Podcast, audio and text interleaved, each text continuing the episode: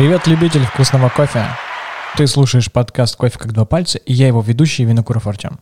В этот раз у меня в гостях Екатерина Лапина. Вы ее можете знать по инстаграм-аккаунту Caffeination Rus. Катя ведет активную кофейную жизнь и не только пробует много кофе, но еще и проходит различные курсы по завариванию и пониманию кофе. Этот выпуск состоит из двух частей. Расширенная версия, как всегда, доступна для красавчиков на Патреоне и Бусне. На протяжении всего выпуска мы говорим про самоизоляцию, путешествия, как Катя училась в Австралии и когда начала так плотно интересоваться кофе.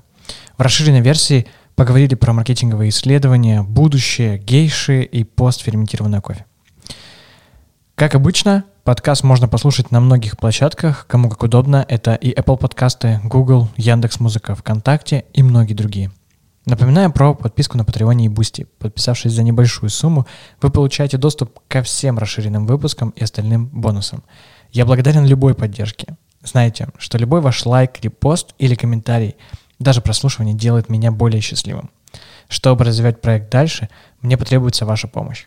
Поэтому я все время рассказываю про поддержку на Патреоне и Бусти. Всем приятного прослушивания.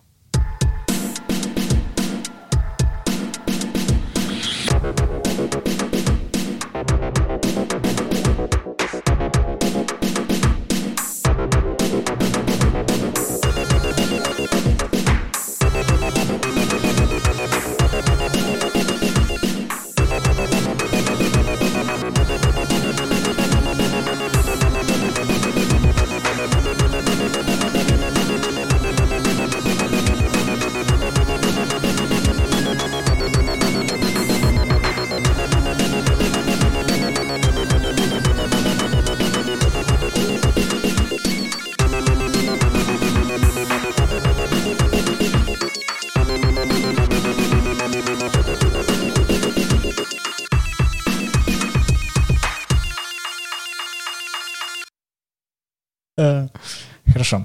Катя, привет. Привет. Как дела? Отлично. Ты недавно приехала в Москву. Буквально да, день назад. Нет, неделю. Два. Неделю назад. Угу. Но ты выложила, что ты приехала только вчера. Ты плохо следишь за моими сторис. Да? Прости. Um, с какой целью ты приехала в Москву и как тебе вообще карантинная Москва? То есть самоизоляционная Москва? Um, давай начну с первой части. Я жила здесь до этого, поэтому наверное, все ну, мои... до самоизоляции. Да, и все перемещения по России у меня уже, знаешь, начинают стираться названия городов. Это звучит, наверное, может быть, слишком громко, но слишком много, да, наверное, последние пять лет переезжаем. Угу. Я переезжаю из-за работы мужа. А, сама работаю на московскую компанию, поэтому проблем нет, даже, наверное, стало легче. Карантинная Москва. Ты знаешь, когда сидишь дома и работаешь, и ты в каких-то рамках, я не ощущаю вот этого какого-то жесткого карантина. То есть, окей, есть правила, они нужны, я все это понимаю, нужно потерпеть. Но сегодня, когда я села за руль и поехала, и видела, как вокруг красиво, я так, а, как хочется на улицу. Вот, ну, с, с этой точки угу. зрения очень хочется, конечно. Но ты не выходила, не гуляла особо, да? То есть там вокруг дома, до магазина дальнего, например, не самого ближнего, что-то еще? Я бегаю. Mm, ты бегаешь? Бегаю. Угу. Ну, так, тайно вокруг, почти вокруг дома. Как ниндзя. Ну, как ниндзя, да. То есть ты в черном, в черном одеянии, таком у тебя завязаны глаза, а, Нет, нет, нет, конечно, но еще мы делали выход во флу, специально поехали. Я просто не знала, куда придумать, и думаю, выберу какую-нибудь точку подальше, чтобы хоть поездить по Москве. И вот когда позавчера, нет, 9 мая, 9 мая мы поехали. Но было тоже, да, странное ощущение, потому что, с одной стороны, ты подходишь, заказываешь кофе через стекло. Да, по телефону. По телефону, рассчитываешься через стекло. Это все так странно выглядит. Все друг от друга шарахаются. Идет полицейский. Все срочно начинают забирать свои заказы, куда-то уходить.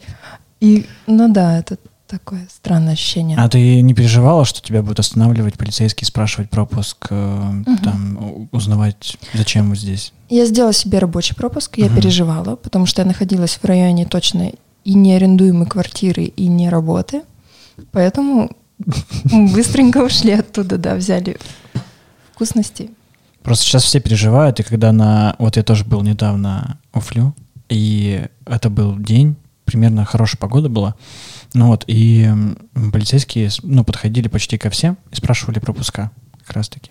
И я не знаю, как там оказались э, трое ребят лет 10-12. Вот они были на самокатах.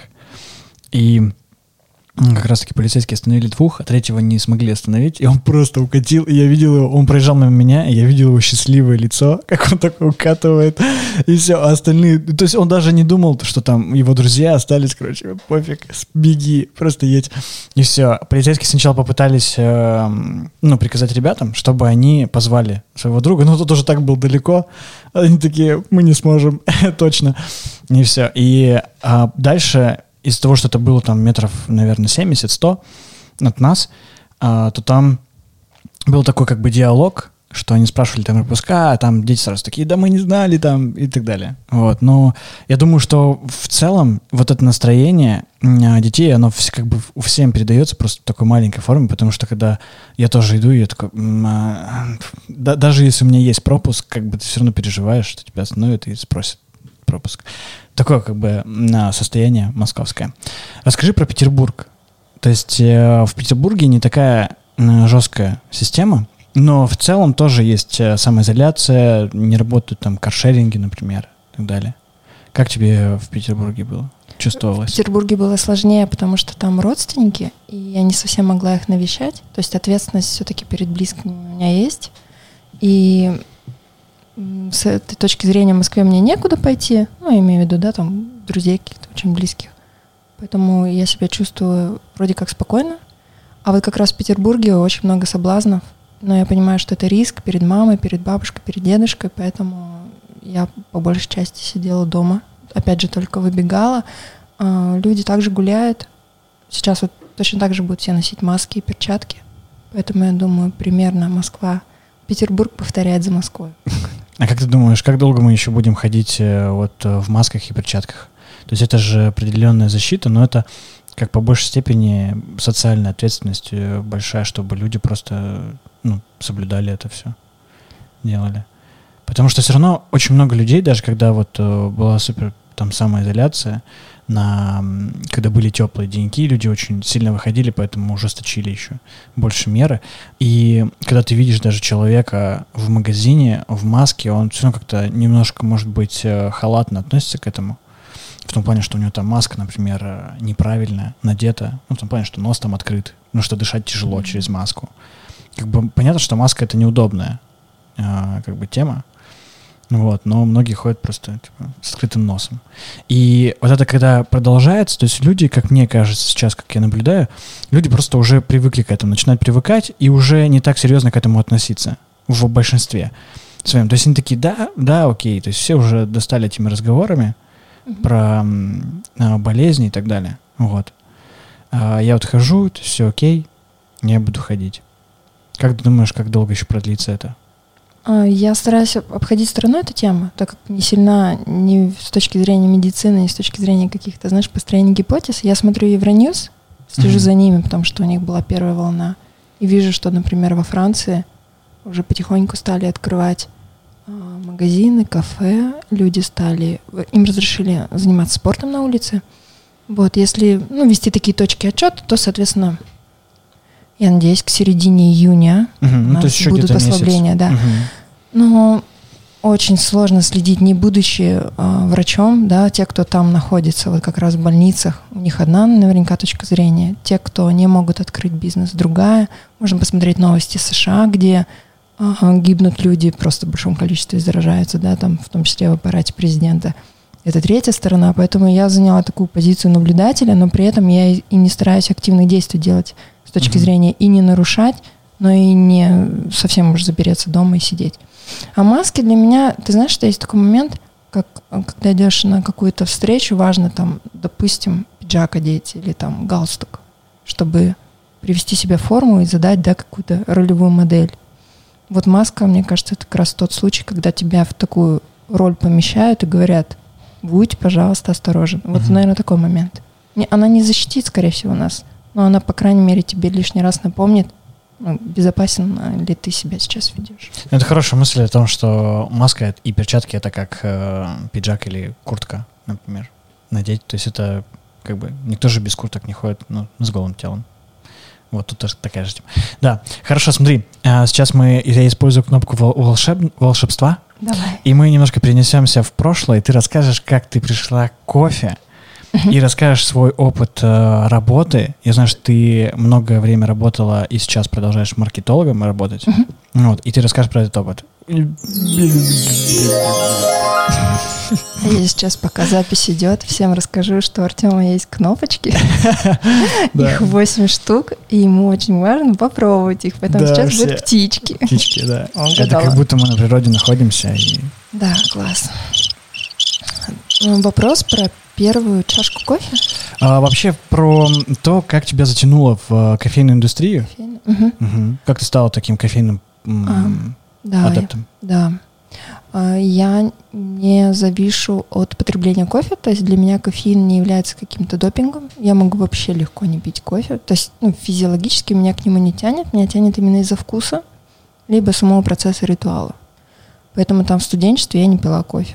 Вот. И мы- я точно помню, что первые чашки кофе, с которыми я познакомились, это была моя после учебы, еще учеба в Австралии, когда я вообще узнала, что есть культура потребления кофе с собой, когда я узнала, что капучино бывает таким вкусным и таким огромным. Вот. И, конечно, это накладывает эм, вот это вот ощущение, когда все со стаканчиками, ты тоже хочешь быть причастным или, по крайней мере, попробовать. У нас на тот момент, да и сейчас во многих городах нет вообще культуры, да, take-away напитков, поэтому, наверное, потребление кофе, да, не такое высокое. Вот. Я четко помню, как меня засосало в этот мир. Это было интервью у Михаила Янченко. а, мне кажется, лет Мгм. пять, наверное, назад я даже его находила. Про чемпионат бариста. На тот момент у меня была своя компания, не, вообще никак не связанная с кофе. И я для своего удовольствия брала интервью а, для определенной рубрики в печатное издание, газету. И я могла сама выбирать себе героев. Как правило, это было все бизнесмены, экономика, все вот в эту, в эту степь. Но тут, значит, я узнала, что есть такой Михаил Янченко, который на тот момент звали как кофейный король. Вот почему-то не знаю, но вот откуда-то у меня вот была вот эта фраза. Или это был пресс-релиз, ну вот и оттуда. И я подошла к главному редактору, спросила, а можно я пойду, ну вот поеду на интервью с ним, мне очень хочется позадавать ему вопросы. Она говорит, да без проблем. Вот, и я помню, что я приехала, мы сели, полтора часа проговорили, он мне объяснял, что такое крема, какой правильный эспрессо. И я поняла, насколько сложен этот мир. Ну, как-то вот, э, наверное, про любой продукт, да, так можно рассказать. Потом уже сейчас Мгм. погружаюсь, я понимаю. Я просто после этого брала интервью у того, кто увлекается хлебом. Там тоже свой мир, у кондитеров свой мир. И когда ты немножечко оказываешься в нем, да, тебя бывает, что цепляет. Вот меня зацепило. И я тут же нашла для себя курсы бариста а, четырехдневные. Я их окончила, сбивала молоко, темперовала, все делала правильно, при том, что я не собиралась быть баристом. У меня на тот момент была своя работа, причем довольно успешная, по крайней мере, устраивающая меня. И у меня не было кофемашины дома. И я не знаю, вот сейчас я не могу понять свой мотив. Причем это стоило денег, но мне было очень интересно. Ой, ну, как, как и до сих пор. Вот, наверное, кофе задает мне вот эти вот, знаешь, горящие глаза, когда тебе все равно, что происходит, ты в потоке, в процессе, и ты учишься у продукта, а сам какие-то теории выстраиваешь, сам их проверяешь. В общем, такая йога, только вот с кофейным подтекстом. Подожди, а вот э, ты училась в Австралии? В Ну, Ме- год. Год. В Мельбурне? Нет, в Брисбене. В Брисбене. Это чуть подальше от Мельбурна. Потому что А. там все рядом по факту. Ну, ты сейчас На очень, восточном побережье по факту. Да, ты правильно говоришь. Мы, я в ноябре ездила еще раз в Австралию с мужем а, на машине. Мы специально построили маршрут от Брисбена до Мельбурна через Камберу. Ну, естественно, заезжали в Сидней. И если посмотреть, то Брисбен, он ближе к экватору. Это же другое полушарие. То есть там сейчас у них зима. Вот. И получается... Но у них тоже не зима же без снега, она же там сезон дождей нет, просто ну, идет. ну нет, почему в Мельбурне довольно Есть, холодно, да? может Мгм. быть, да. Но я жила в Брисбене, там, соответственно, такого нет. Там, ну, 10 градусов, например, зима. Но, тем не менее, у них нет центрального отопления, у них нет нормальных энергосберегающих окон, такие довольно тонкие стены, Мгм. поэтому То ты ощущаешь... холодно. Да, да, да, да, ты ощущаешь, что зима. Вот, и да, в общем, Брисбене. Брисбен, он, соответственно, ближе к экватору. Мельбурн, а, наверное, да, самый большой, самый большой по. А численности какой это город. был год? М, обучение? 2000... Восьмой. 2008. Да. А, в целом, а, сейчас мы можем а, явно сказать, что Австралия является там одним из лидеров кофейной индустрии, то есть там очень много чемпионов, очень много действий происходит оттуда как раз-таки. И чемпионат, который когда-нибудь будет в этом году, а может быть в следующем, он будет опять проходить в Австралии. И а не было ли у тебя, у тебя такого, что ты там уже начала погружаться в кофейную индустрию и именно а, оттуда черпать какие-то знания, общаться с людьми, а приезжая, например, в Россию, а, как-то ну, подтверждать эти навыки или говорить, ну, в Австралии там типа намного интенсивнее работают ребята? Я бы могла тебе, конечно, ответить, что да, но не, не, нет. Меня на тот момент э, мне было вкусно, я поняла, что кофе как продукт может быть мне интересен, и все. Ну, то есть на тот момент я в России не могла попить такого кофе, такой культуры не было. И, но я что точно запомнила, когда я там училась, что э, эспрессо, флэт white уже тогда был, была точно культура обязательно выпить чашечку вкусного кофе. А, был момент того, что, например, на моем районе, где вот я жила у при, принимающей семьи, на выходных открывались ворота одного из, а, из гаражей, и там была кофемашина, какие-то ребята приезжали, такие, причем, знаешь, это не были студенты, но такие баристы, которые, а можно подумать, там, бизнесмен, ну, наверное, не, ну, я имею в виду среднего возраста, вот так, uh-huh. наверное, будет корректнее. Выстраивалась очередь, а, все покупали кофе на выходных у них, ну, вот, и ты знаешь, мне кажется, это было примерно там с 10 до 3, и все, и потом это закрывалось. И меня удивил сам, а, сама модель бизнеса. Неужели такое может быть, вот, что они варят кофе только на выходных и только в определенные часы, и для них этого достаточно. Там же вообще, ну, культура потребления такая, что там кофейни могут открываться очень рано, там uh-huh. в 7 утра uh-huh. и закрываться тоже очень рано. Там, ну да, 4, да, там, да, да. Да, вот уже. последняя моя поездка уже была осознанно, именно направлена uh-huh. на кофе. То есть у меня был маршрут, мне обязательно нужно было заглянуть в Канберри а, к Саше Шестику, Сестику, как правильно э, до сих пор Я не знаю его фамилию. называют.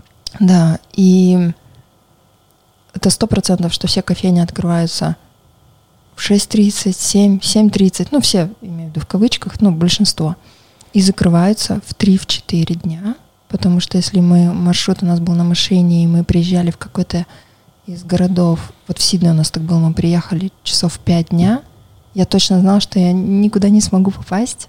Но у нас там было всего, всего одна ночь была, и на утро мы специально делали крюк по автобану, чтобы хотя бы в одну кофейню заехать. Ну, у меня муж очень понимает мое увлечение, поэтому окей, Окей, Google, плюс два часа к нашей поездке. Но если нужна эта чашка кофе, давай. Вот. Поэтому я уже ездила, конечно, я, во-первых, погружалась и во вкус, я, ну, я давно уже, наверное, года, наверное, четыре.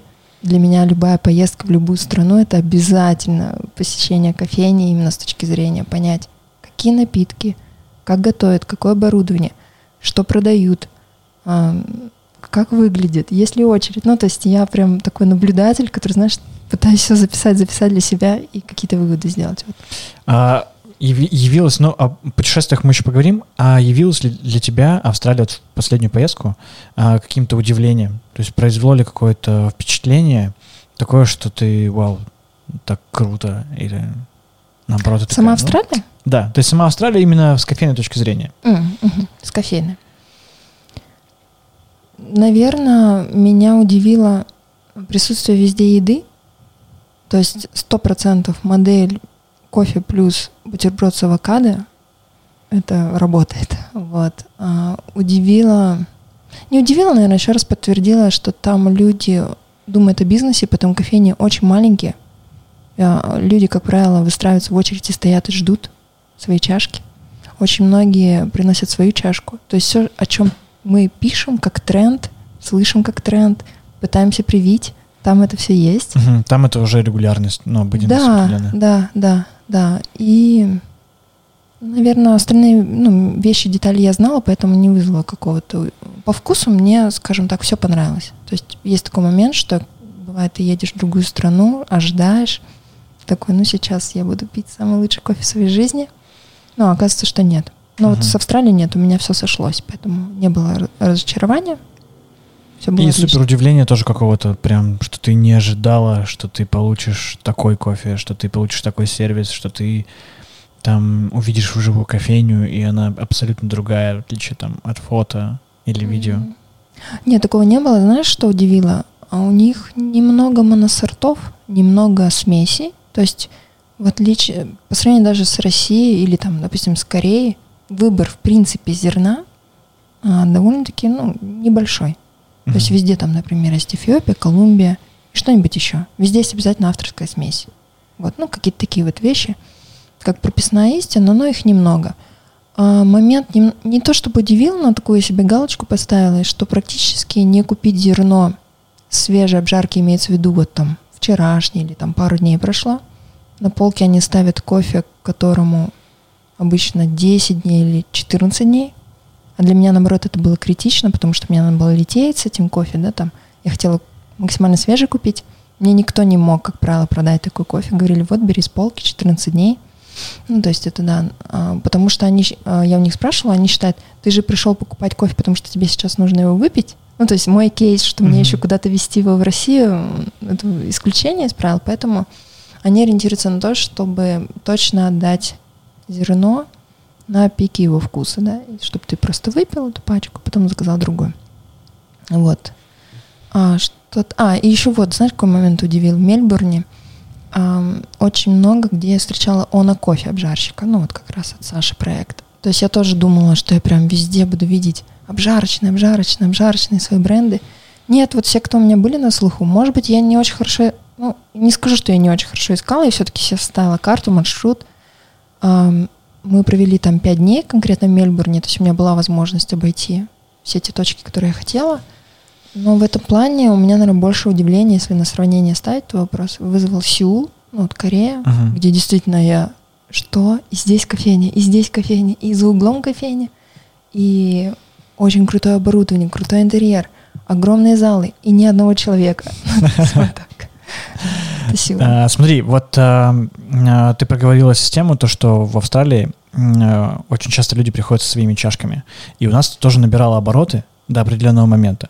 А, как ты думаешь, вот после восстановления, так сказать, какого-то ну, определенного режима, то есть когда мы будем более-менее возвращаться какой-то э, жизни регулярной, э, возвратится ли эта система? Потому что сейчас, наоборот, э, многие кофейни отказываются наливать свою чашку, а я вот, например, э, лично не очень люблю пить из э, картонного стакана, и мне бы хотелось бы пить из своей чашки. И сейчас, как бы я понимаю, что кофейня не наливает в свою чашку. Я просто беру и из картонного стакана переливаю как бы в свой стакан.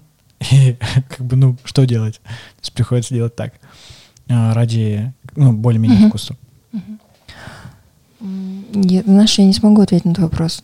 Мне кажется, тут надо искать мотив, который а, будет приятен потребителю, да? А, почему я и в то же время удобен бариста, да, и владельцам кофеин. То есть у владельца кофеин может быть мотив а, это не использование бумажных стаканов, да, там, а, потому что это дешевле, например. Но в то же время у них есть риск, да, то есть что они могут заразиться. Вот мы теперь на гигиену, да, активно смотрим. М. А, сложно, не знаю, вот как раз увидим, наверное, потому что кто на что будет давить. У нас, мне кажется, у нас нет такого уровня сознательности, чтобы мы выбирали свой стакан именно из-за экологии. Ну, то есть, может быть, в Москве, да, но в целом по России, Возможно, да. да, поэтому посмотрим на, на какие кнопочки надо будет надавить, да, ну, или получится ли. Да, но, но мне кажется, что масштаб, который набрал вот это вот движение In My Cup, был, да, очень хорошим, и темп мы такой взяли, прям Да, да, классный. было очень активно. Мгм, Причем, мгм. то есть многие, а, Борис, это понятно, но многие гости поддерживали. То Мгм. есть э, то, что я видел э, в кофейнях, многие гости тоже как бы подхватывали а, Мгм. эту тему с разных, опять же, точек зрения. Кто-то за счет экологии, кто-то, как я, например, за счет вкуса. Что мне больше нравится, если я хочу взять с собой, то я лучше буду пить из э, стекла вот, или пластика, который не будет так много давать вкуса в кофе, там картона или металла, например. Вот. И, ну, посмотрим, посмотрим, как это будет э, возвращаться. Давай опять немножко отмотаемся назад, потому что мы убежали чуть вперед.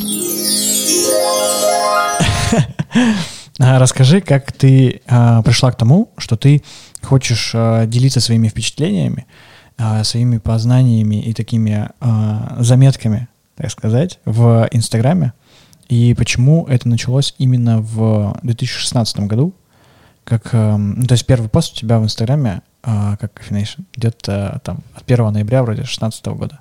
Вот, почему именно в тот момент, когда ты уже в 2008 увидела, как э, в Австралии как бы это есть какая-то система, и дальше ты уже тоже начала развиваться, закончила курсы бариста. Угу. Люблю людей, которые готовятся к интервью. Вспоминаю свое прошлое. А, ну, шучу. А, слушай, дело было так. Я, это был очередной переезд из Питера в Калугу. Я работала в Мегафоне. А, до этого мой карьерный путь немножечко оборвался, то есть у меня была своя компания, там я двигалась э, в инженерных услугах. Потом я работала в МТС в Петербурге на хорошей позиции в очень классной команде. Но в силу вот семейных обстоятельств нужно было поддержать мужа, мы переехали в Калугу. А, я устроилась в Мегафон, и в какой-то момент я поняла, что все, я не могу. Ну вот а, я хотела чего-то своего снова, потому что такой опыт был. И я вспомнила, что уже на тот момент в личном инстаграме я везде ставила тег когда-нибудь я открою свою кофейню. У меня был такой длинный тег. Uh-huh. Друзья давно смеялись, но они знали, что в какой бы город я не ехала, тогда вот в Орел у меня была командировка. Они знали, что я точно сообщу, где кофейни хорошие. Ну, вот в Орле. Вот. Я решила, что у меня будет опять свой бизнес. И я думаю, ну кофейня, ну какая кофейня с нашими переездами, я не смогу ее окупить, да, то есть ну, или на расстоянии кофейня, управлять. Кофейня на выезде, то есть да, а, переезжать, ну, все, собрались. Да, ты знаешь, я только вот в этот раз в Австралии, вот, кстати, что меня удивило, я подглядела такой формат, когда действительно семейная пара а, в переделанном вагончике ездит по всей стране, а, выбирает локацию на пару месяцев и варит кофе. Причем делается это очень классно, и у них такой целый альбом, ну, у меня там где-то есть пост про них. Вот. А, окей, свой бизнес. Думаю, что же такое? Ну, сел, а я по образованию экономист, первое образование финансист-экономист. Ты все, все хорошо просчитала? Да, я умею писать бизнес-планы, все просчитывать, у меня все было по науке. Я все просчитала, у меня был бизнес-план на дрип-пакеты. Вот, я хотела делать дрип-пакеты в 2016 году. Угу. И думаю, так, но только Тогда я... уже кто-то делал дрип-пакеты, то есть ты на кого-то ориентировалась mm. определенных, там, может, в мире um, или в России? Да, да, тогда точно делали дрип-пакеты японцы, потому что идея эта у меня оттуда пошла. Я как офисный работник пила именно такой кофе. У меня даже было так, что мне его с Дальнего Востока в Питер присылали, и кто коллеги знал, подходили ко мне, а там такие упаковки были по 24 пачки. Подходили, меня просили. Ну, я с молоком пила, то есть так, не, там точно было не спешлти. Но было вкусно и точно по-другому, ну, а, чем тот кофе, который засыпали в офисную кофемашину или в автомате. Вот опять же я из-за вкуса это выбирала. А, вот они делали, и тогда только стали появляться на Кикстатере проекты американцев. Вот. Ну и, соответственно, я стала изучать рынок, все как, все как полагается. У меня были конкуренты, у меня там все было просчитано. Даже вплоть до того, что в тот же момент компания Май запустила, а, сейчас боюсь соврать, кафесса, кажется, у них, а, ну, в общем, темную обжарку в дрип-пакетах, типа итальянскую, на полке. Я прям даже расстроилась, думаю, ничего себе. Ну, наверное, надо было что кто-то мыслит так же, как я, но я. Думаю, вот, мою идею взяли. Ну, шучу. Вот. И я думаю, надо изучить рынок. А за счет того, что у меня помимо моего экономического образования у меня был опыт работы журналистом, я знаю, что лучший способ изучить а, рынок это брать интервью, как раз, ну вот, погружаться с героями, делать такие... Проводить определенные маркетинговые исследования. А, понимаешь, маркетинговые исследования это очень громко, жестко по правилам, mm. а вот по-настоящему ты погружаешься в продукт, в сферу, в индустрию, знаешь потребителя, как раз когда ты работаешь журналистом. У тебя же есть потрясающая возможность пообщаться с лидерами мнения, ты, ты сам, как ведущий подкаста, mm-hmm. это знаешь, да? А, плюс увидеть какие-то необычные вещи, возможности а, под вот другим ракурсом. И я думаю, заведу-ка я блог. Вот. Я вообще не, в Инстаграме, ну как, я, у меня был личный Инстаграм, и все, больше ничего. Я не была никогда СММщиком. То есть это всего лишь один инструмент из маркетинга. То есть я к нему... На тот момент еще Инстаграм так как бы только набирал обороты. Вот, я села по науке, блог у меня тоже был. Я сразу расписала контент-план. Я выбирала название по теории нейминга, то есть у меня, знаешь, там как у маркетолога все У тебя прям научный подход был. А да, у меня научный, я проверила, что точно нет таких тегов, что я могу их использовать, сразу завела рубрики а, и построила на том, что я поизучаю вообще, какие кофейни, как работают, какой продукт предлагают. Вот. И изначально у меня была нацеленность на то, чтобы я рассказывала про кофейни России. Вот. И я даже, у меня там первые рубрики были.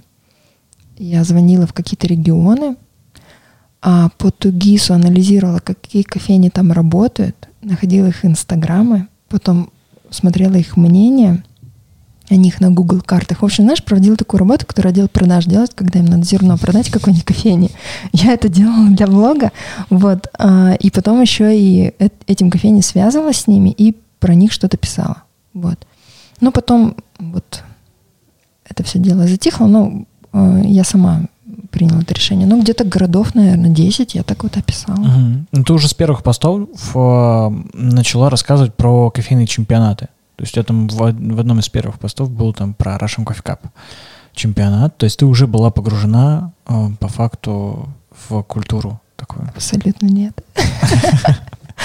То есть, То есть а, у тебя а, мотивация именно делать такие заметки, писать а, блог в Инстаграме, то есть она, как, она какая была? То есть ты хотела это как зафиксировать для себя, чтобы потом возвращаться как-то, или зафиксировать в плане, чтобы запомнить, или а, ты хотела поделиться ну, такими mm-hmm. какими-то познаниями и исследованиями с другими людьми?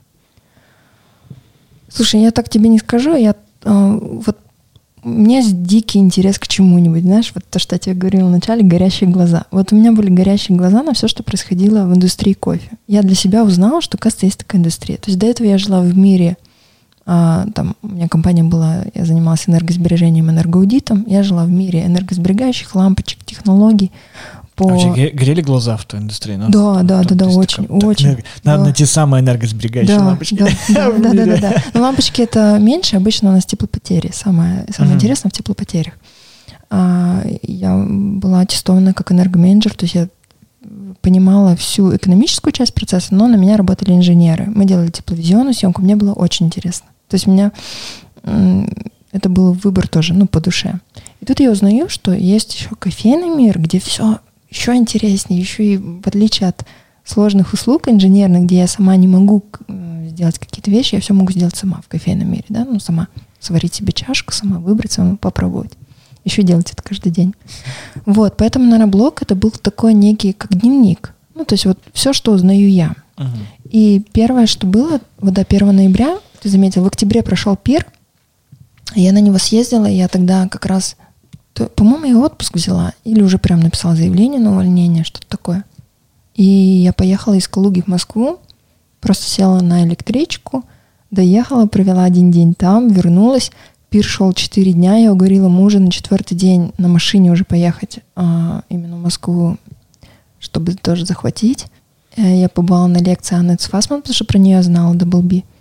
А, на лекцию Димы Бородая, потому что про него я тоже слышала. И все. То есть я никого не знала, я не знала, что есть чемпионаты. Я, ну, все с горящими глазами. Но я прям вникала, вот прям, знаешь, впитывала, впитывала себя, угу. чтобы какую-то возможность для себя понять. На лекцию для тебя было много информации, какой-то новый, или, например, не самое понятное, что для себя, там, например, подписывала, что вот надо больше подузнать про какой-то термин или про что-то еще?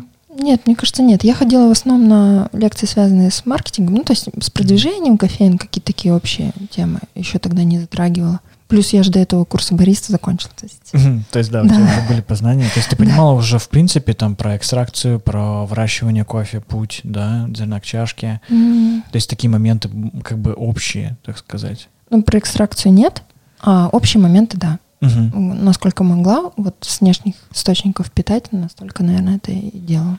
Смотри, вот вопрос э, к тебе, как скорее как маркетологу. Угу. А, мы записывали подкаст с Ильей Сабиновым, угу. и он там, у него есть определенный там небольшой блог, где он рассказывает про маркетинговые исследования. Uh-huh. О том, что там большинство маркетинговых исследований это там какая-то, ну, то есть просто чушь. То есть там, ну, то есть они не объективные.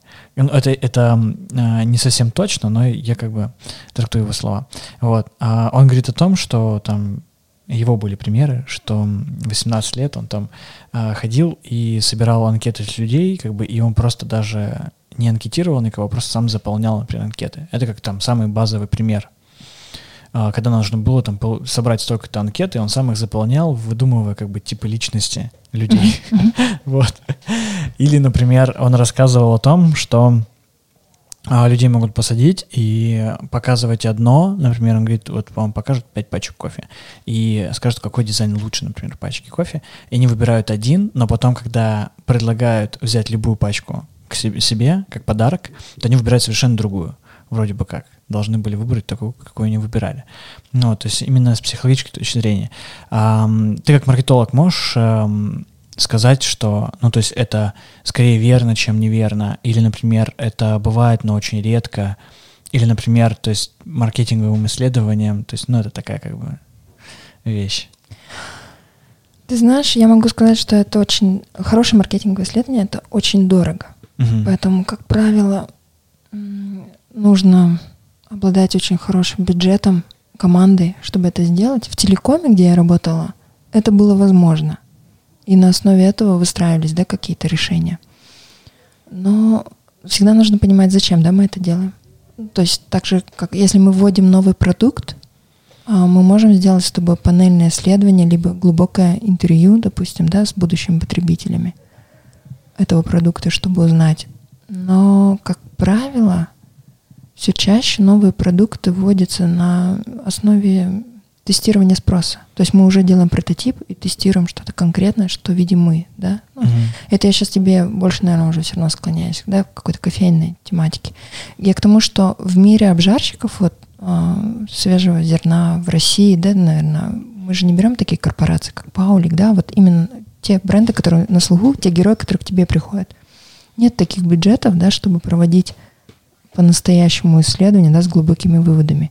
И тем не менее мы пользуемся такими исследованиями, если это, допустим, исследование по зеленому зерну. Ну, там участников, видишь, меньше. Тебе B2B рынок легче исследовать, чем а, сделать это B2C, предугадать. Ну и цель для чего? Я так понимаю, я больше говорила о вводе нового продукта, да? То есть uh-huh. с этой точки зрения. Если на него смотреть, то, то те же самые дрип-пакеты, да, ну, про, про которые я писала.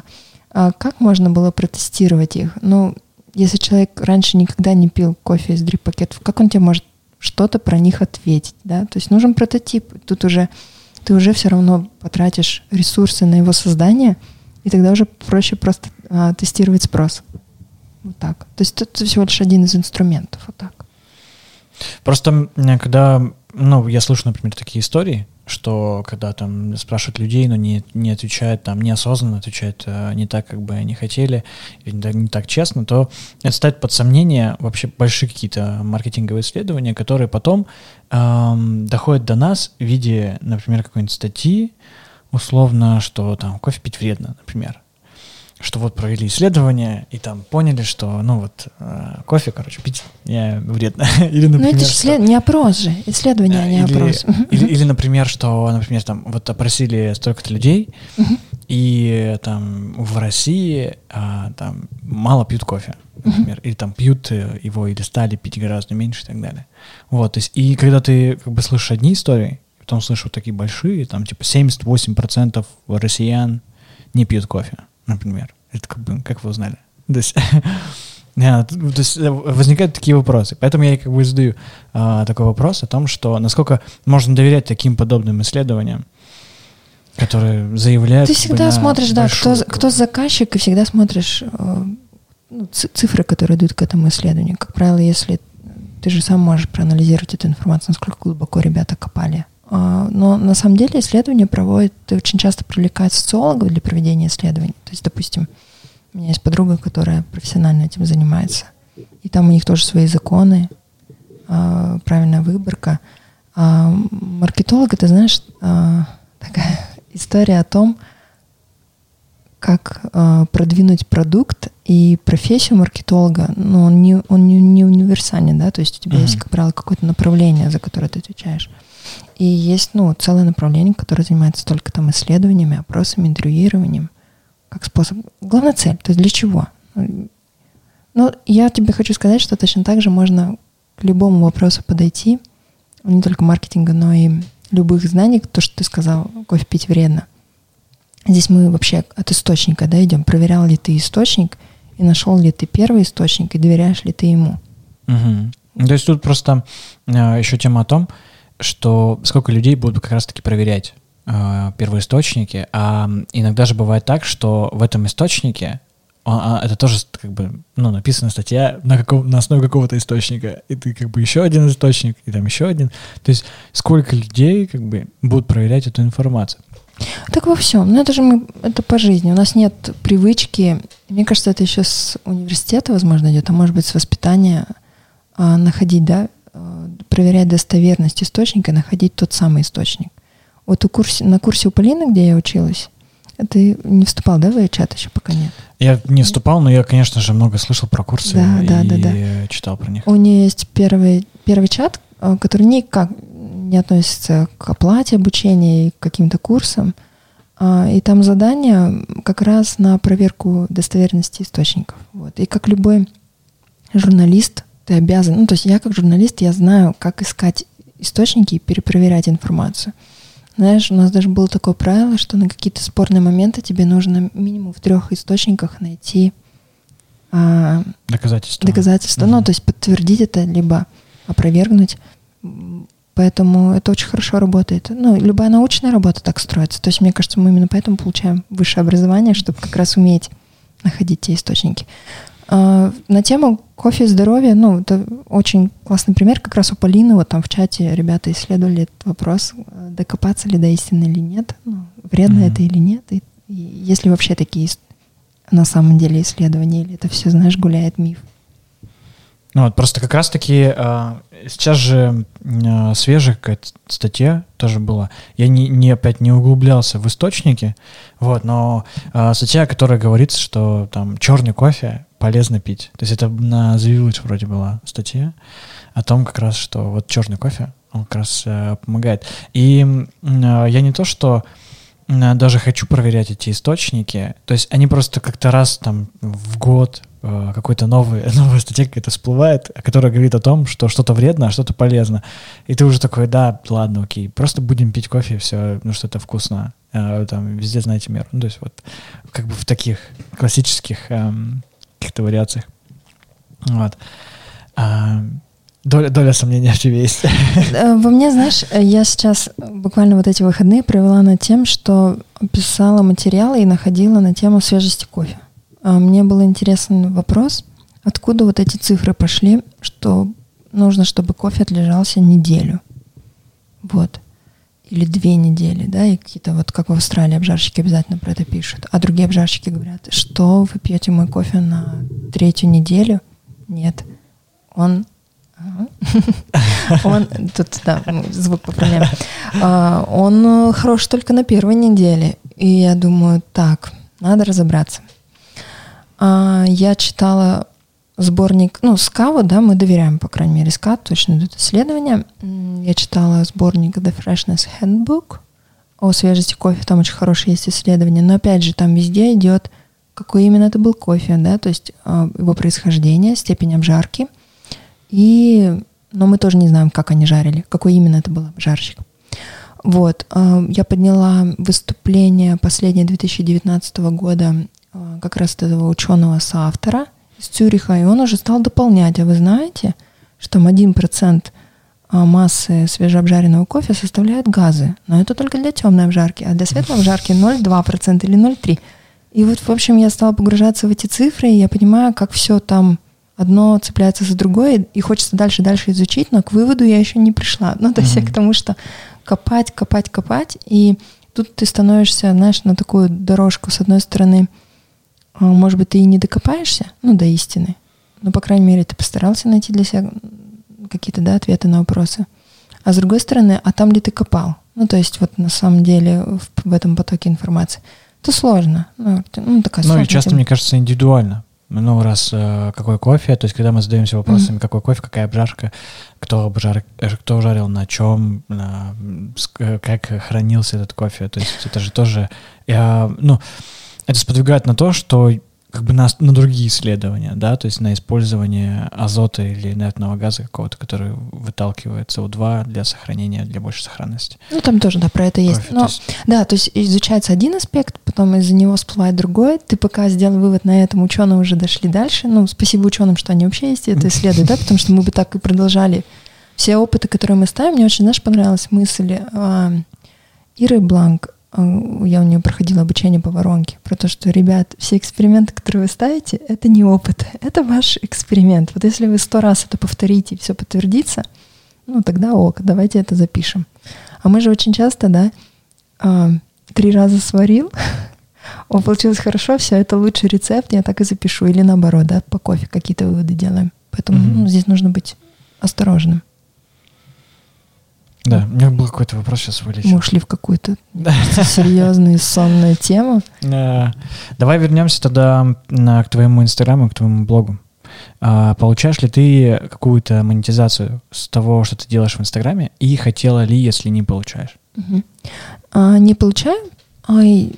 Наверное, есть а, такое непрямое, непрямая монетизация, как, например, пропуск на пир э, со значком пресса. То есть я не плачу за билет, например, ну, хотя я как член СКАБ тоже, допустим, не платила. Но, м- допустим, мне могут какие-то, с каким-то спикером я могу поговорить, да, uh-huh. там, с какими-то людьми. Вот для меня главное, в кавычках, монетизация — это возможность общаться с интересными людьми, э, возможность погрузить, задать вопрос даже кому-то — мне иногда такие классные вещи прилетают, как, например, я завариваю банавиту, и Янина мне пишет а, про рецепт. Ну, то есть говорит, Катя, вот здесь подправь, а здесь вот это.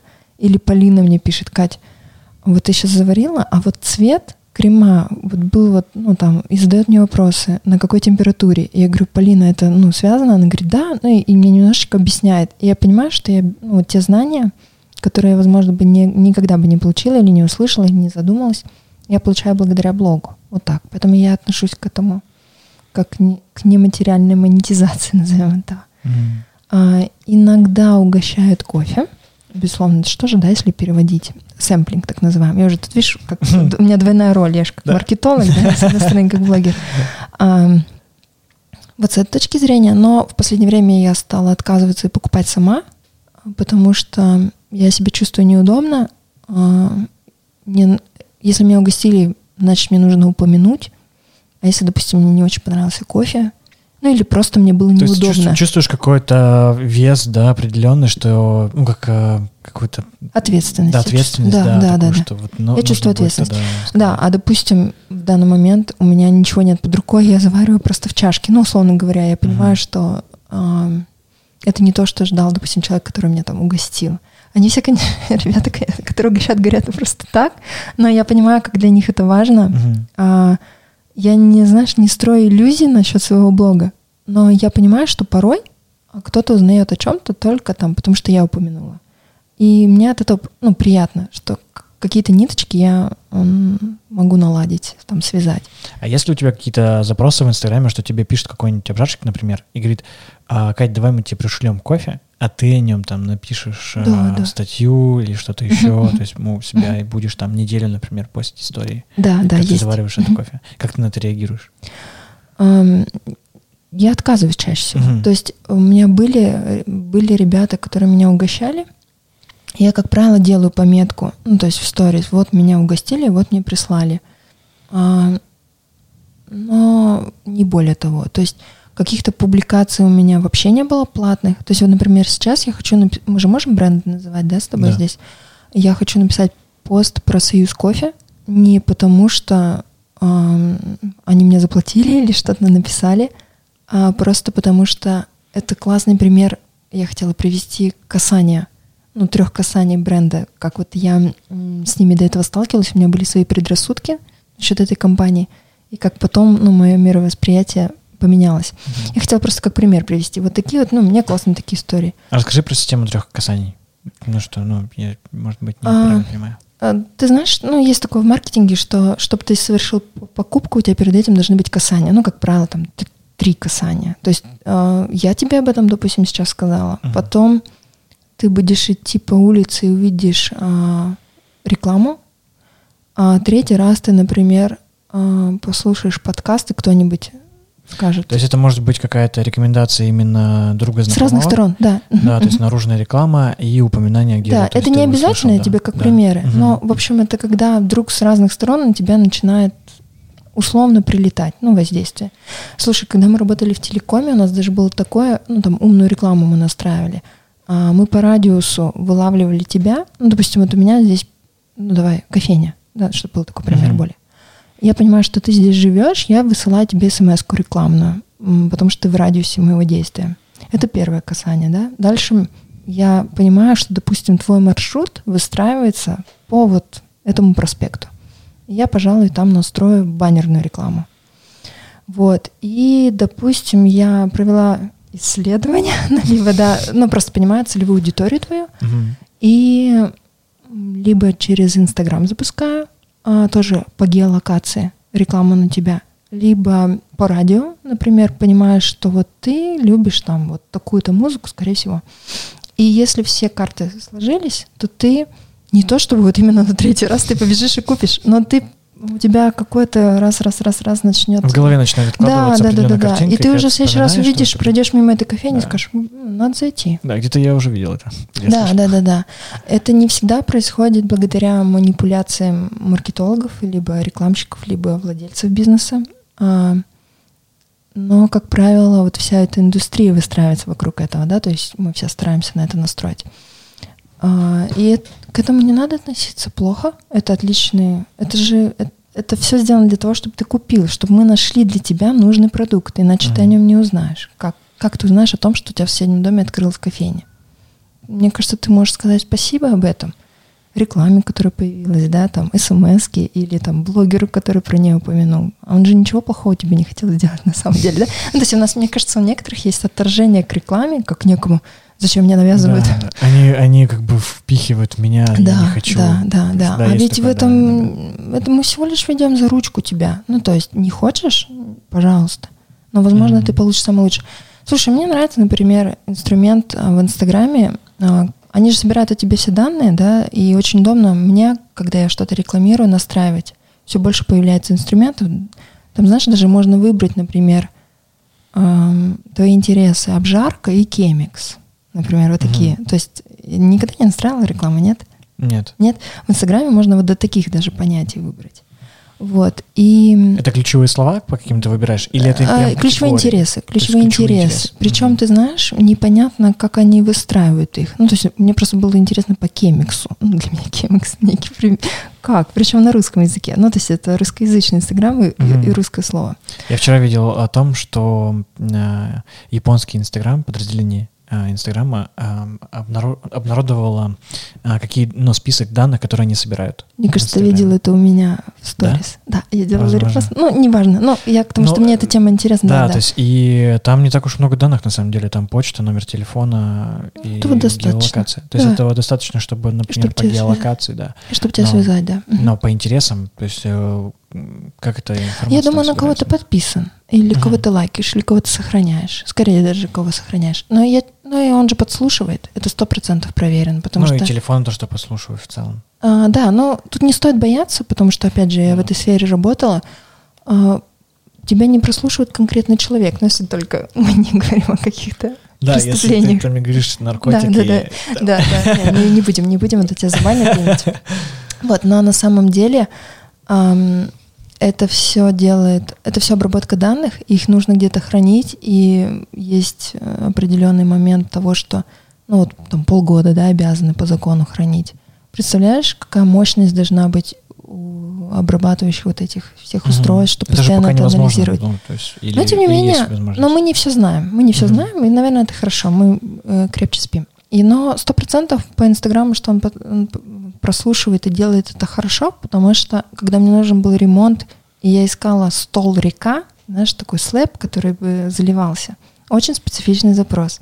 И я обсуждала его с подругой, и на следующий день в Инстаграме каждое второе объявление было стол Да, река. это- это И так именно так, работает. но именно так я и нашла этот стол. Я не тратила время на Google, на поиск. Я, мне сам Инстаграм помог. То есть, возможно, ну, невозможно, а точно, у меня деформация сознания. Но мне кажется, что если я вот так вот сейчас в телефон э, скажу поближе Холодильник? Холодильник?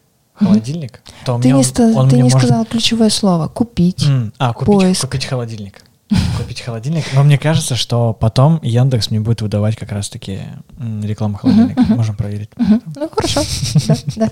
То есть, а, ну, про деформацию, я, как мы все деформированы, те, кто связан с кофе, так и когда ты работаешь в маркетинге, ты деформируешь, и ты деформируешь в хорошем см- смысле, в моем случае. Я к этому отношусь как к полезному инструменту. Я надеюсь, что уровень нашего сознания тоже, да, и технологии дойдет до того, что мы как раз будем делать настолько умную рекламу, а, что тебе будет приятно от нее, она будет тебе полезна. Ну, как вот в моем случае Мгм. случилось.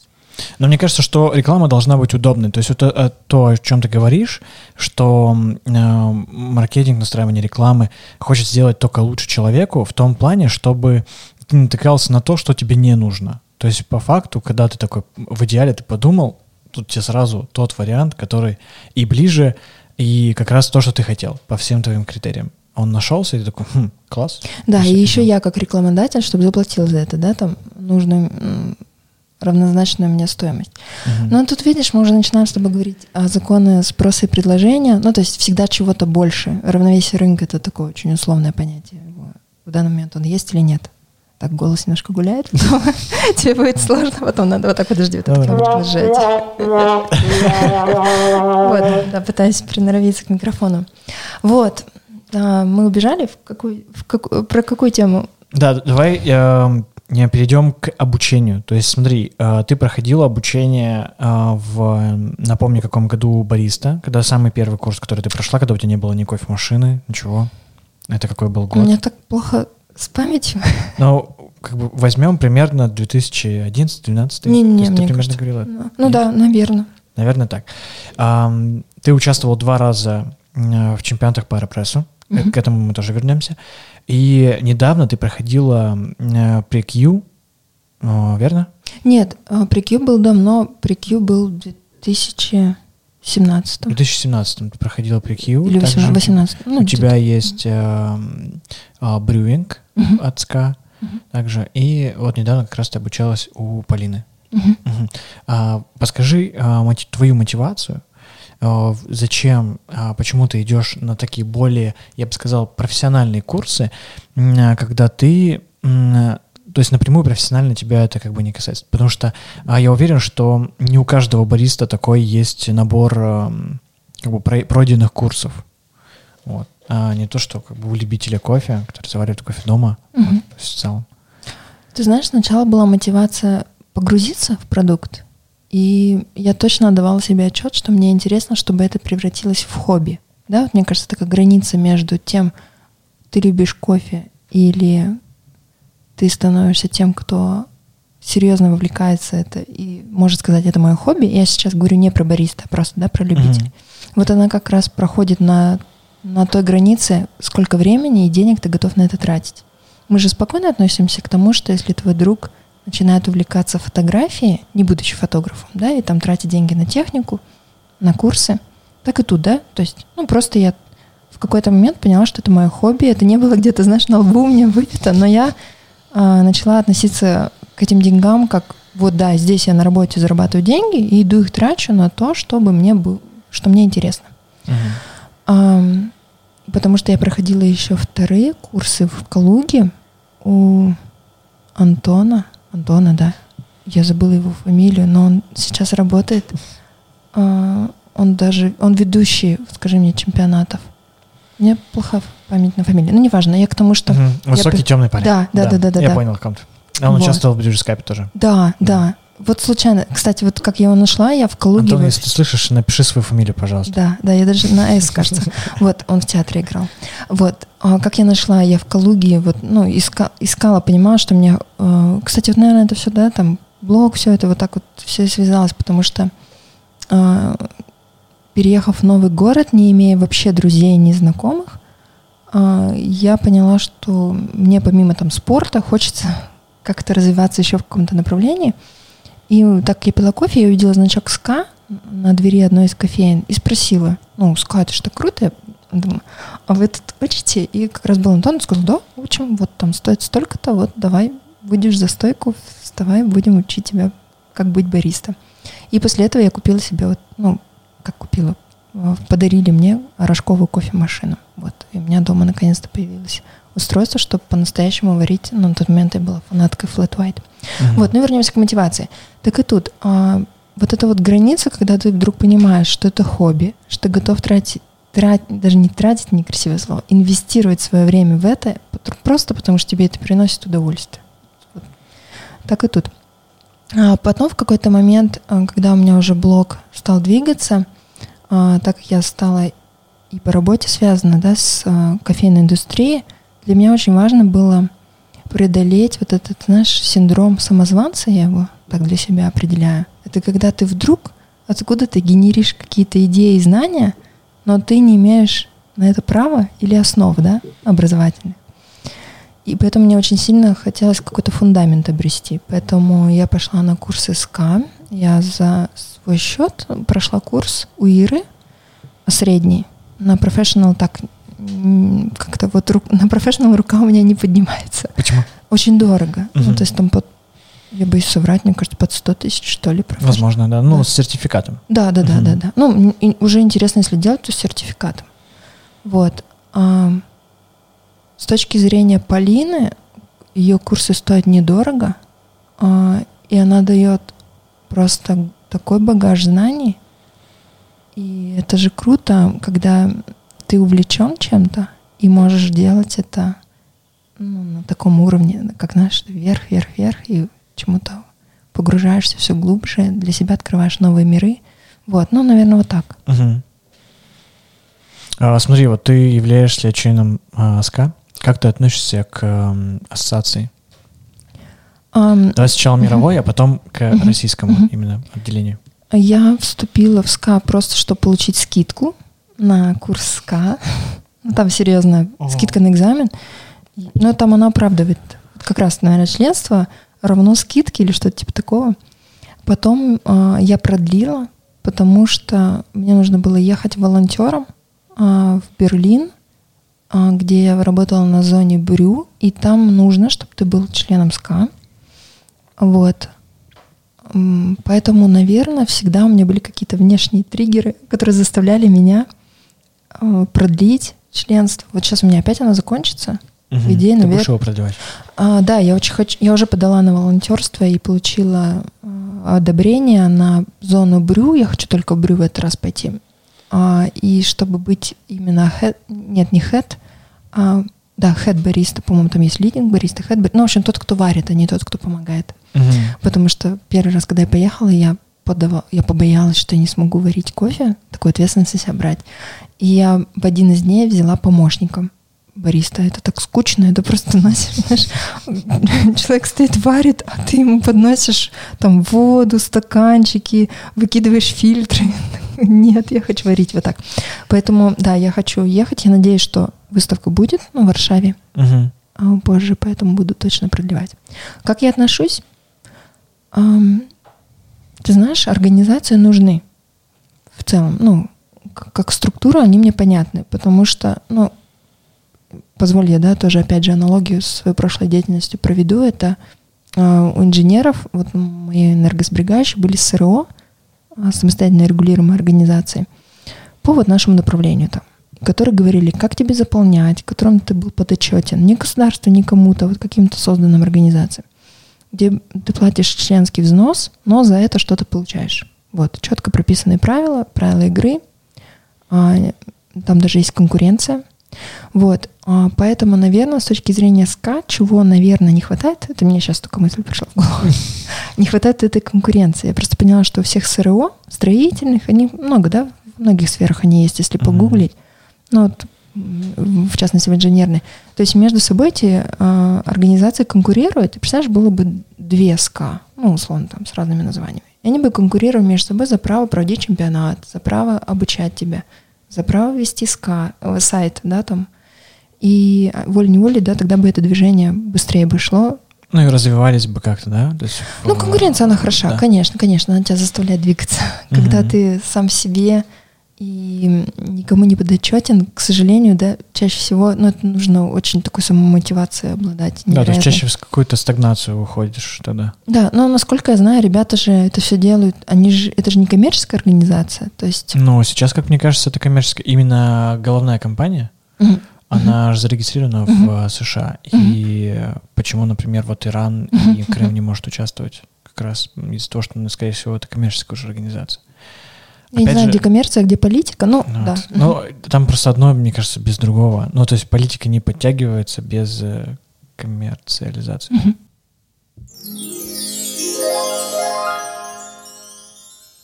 Похоже на то, что это окончание первой части выпуска. Но не переживайте, будут выпуски еще. Пейте вкусный кофе, не болейте, делайте зарядку, медитируйте, осознанно подходите ко всему в жизни, пейте больше воды, двигайтесь, разминайте колени. В общем, услышимся.